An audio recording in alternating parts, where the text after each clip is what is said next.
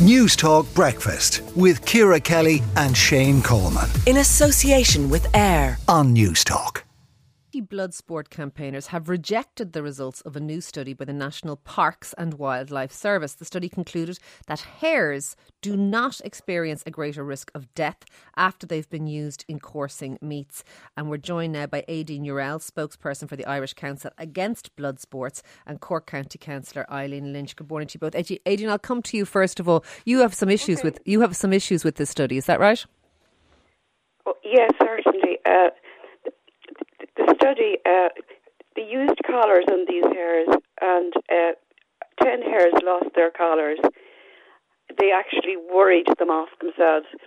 Um, they scratched at the collars until until the collars frayed and then fell off.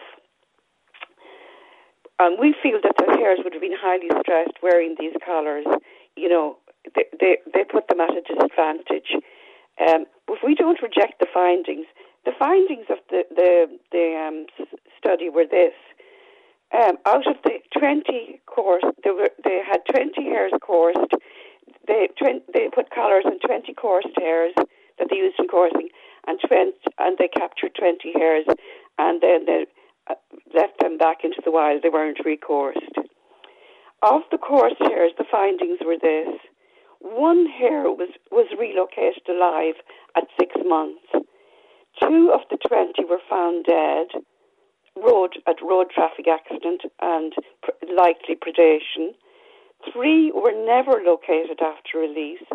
Seven were relocated but subsequently dis- disappeared, and seven collars were retrieved okay. minus the hares. Okay, but uh, as opposed to but, so, but, but uh, just just for people listening, for people listening, what you're saying, yeah, is, is that this study doesn't really indicate whether or not hares are adversely yeah. affected. Let me bring in let me bring in Eileen. Uh, Eileen, uh, um, what Cork County Councillor Eileen Lynch. Eileen, would you agree that this study was flawed and that this isn't something that people who who are involved in hare coursing should take any succor from? I'd absolutely disagree, and I think indeed what Aideen is saying there is very disrespectful.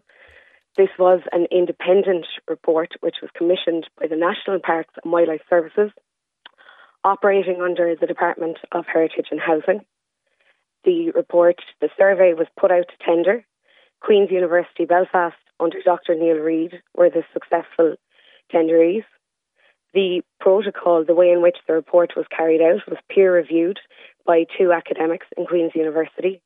The sample size was decided by them. The collar size was decided by them. The Irish Coursing Club worked with the National okay. Parks and Wildlife to facilitate this survey. So what you're and saying, Eileen, is, is this was an independent survey. It was carried out properly, and, and the findings are, are robust. What what do you say to that, Aideen? This wasn't carried out by hare coursers. This was at all. I'm telling you, the facts are here, written down in black and white, and she didn't address that. She didn't address the findings that one hare was of the coursed cohort found alive after six months, as opposed to eight of the uncoursed hares. She's not addressed that. Okay, I, I, I, I, I can address that. Yeah, uh, Aidan, that's fine. We, we'll, we'll, we'll let Eileen address that now. Um, I think it's interesting for Aileen to say I'm not addressing it. If Aileen actually read the report, in terms of the hares that were found without their collars, which had been actually taken off by themselves, yes, they were coursed hares, but also the coursed um, in relation to collar removal, the coursed, un, the uncoursed, untranslocated hares didn't do it. They didn't remove their collars. So again, Dr. Neil Reid says in his submission, there's nothing to, to suggest that the collar removal is to do with the fact that the hares were coursed because a certain group of coursed hares removed them, the other test group didn't. Okay. He thinks that it may have been a potential. Sorry, Aideen, can I carry on? You've made some points. I would like to address them. In this report, Dr. Neil Reid does say that there could have been a potential defect with the collars. That is something that if it's done in the future, it should be looked at. Also, in terms of her point about hares being lost, hares are undetected as per this study. There were three hares within the course of the study who died. One coursed and one uncoursed um, were actually killed by vehicles on the road on the day of release. Okay.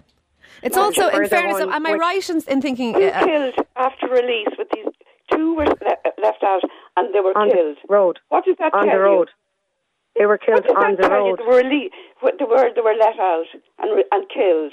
There must have been. Are you missing the point, Eileen? If they were killed, were can killed. I can I ask you, Eileen? Yeah. If they were killed though in road traffic accidents, that's hardly yeah. anything to do with coursing, surely.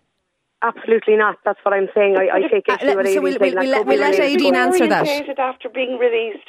I mean, th- that's the problem.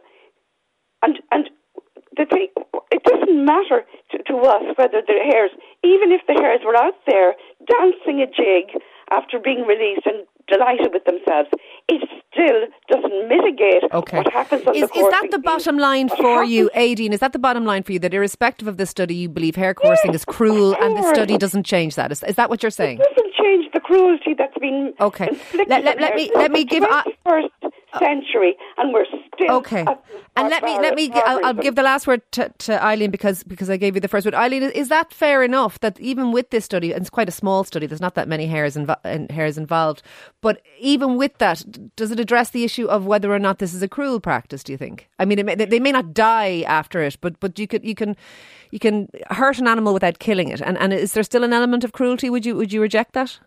I completely reject that. I mean, just in relation to your first point about the small sample size, this is what was decided by the National Parks and Wildlife.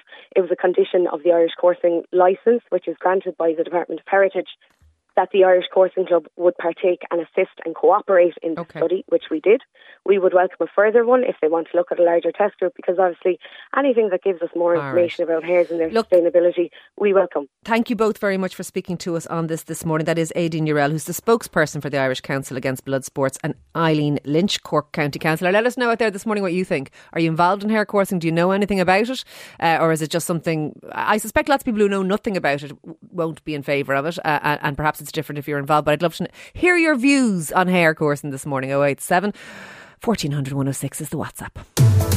Newstalk Breakfast with Ciara Kelly and Shane Coleman. In association with AIR. Weekday mornings at 7 on Newstalk.